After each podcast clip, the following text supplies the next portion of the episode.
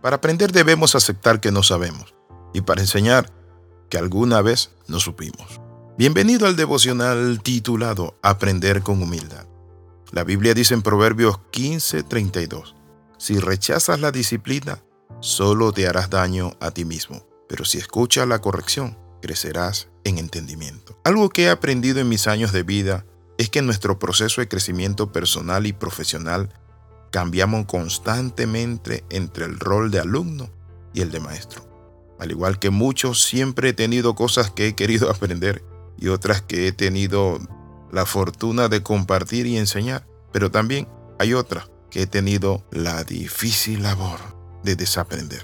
Este proceso de aprendizaje también me ha llevado a conocer a una gran variedad de personas que me han enseñado, pero también de personas que he podido contribuir con ellos. Durante los años de este proceso de aprendizaje, también he captado algo muy importante, y es que debemos ser barros en las manos del alfarero. ¿Es usted de las personas que muchas veces cuando se le corrige, se le guía, se le está formando, siempre tiene usted una respuesta a la mano? Por muchos años yo tuve esa actitud. Creía que me lo sabía todo, pero ¿saben qué? La Biblia nos enseña algo y nos enseña que el que quiere ser sabio debe ser una persona moldeable. Dice la palabra que si alguno cree saber todas las cosas es un ignorante. O uno de los más grandes sabios, conocido como Sócrates, decía lo siguiente, yo solo sé que nada sé. ¿Por qué?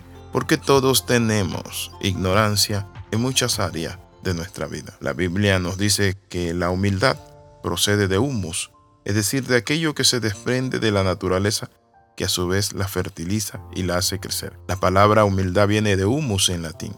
Entonces la humildad sería pues lo esencial, es decir, entender que yo soy tierra, que soy una tierra donde se puede sembrar, que soy una tierra dispuesta a que se invierte en ella para producir la mejor semilla. Nosotros no nos lo sabemos todo y tampoco podemos actuar como si lo supiéramos todo. Veamos cuáles son los beneficios de tener un espíritu enseñable, moldeable y educado. En primer lugar, andaremos en compañía de sabios. La Biblia dice en Proverbios 15:12, al insolente no le gusta que lo corrijan, ni busca la compañía de los sabios. El orgullo es la raíz de todos los males, pero también es la raíz de la inseguridad. Puedes que tengas miedo de demostrar que realmente no sabes mucho, pero serás más amable si estás abierto a la enseñanza. ¿No le gusta a usted que lo corrija? Se enoja, se molesta, se ofende, hijo, porque su papá y su mamá quiere guiarle.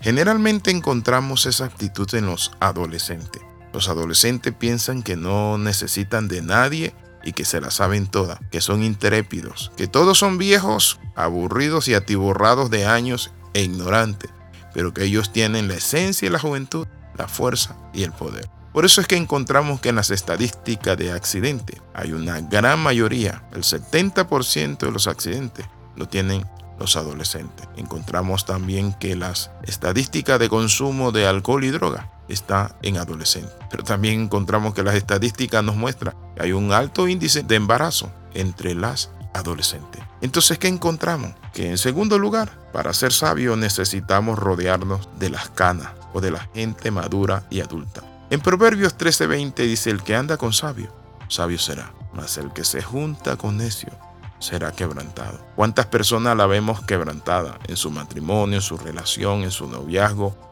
financieramente y en tantas áreas. Las cárceles están llenas de gente que tomaron la mala decisión de juntarse con mala gente. Se le conoce como la mala junta. Yo soy padre de familia. Y como padre de familia me ha tocado ver a mis hijos crecer, madurar, pero la etapa más difícil fue la adolescencia. Hay un libro muy importante que me enseñó algo.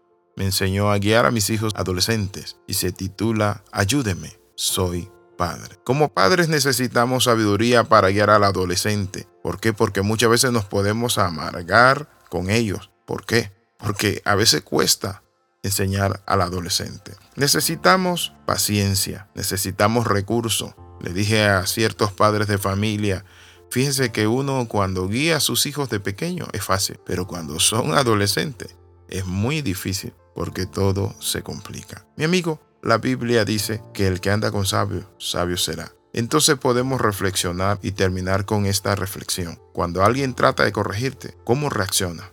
Tu reacción demuestra que tienes un espíritu humilde y moldeable. Piensa en una discusión que hayas tenido con tu pareja, con tu padre, con un hermano o con un compañero de clase o de trabajo. Demostró en alguno de los dos su humildad. Se hizo la diferencia. Porque es importante seguir aprendiendo. Como dijo John Cotton Dana, quien se atreve a enseñar nunca debe dejar de aprender.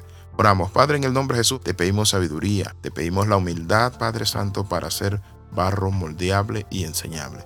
En el nombre de Jesús. Amén y amén. Escriba palabra de transformación arroba gmail.com y recuerde, estamos yendo a nuestra gira a Israel. Acompáñenos. Escriba al más 502 42 45 60 89. Nos vemos en la próxima.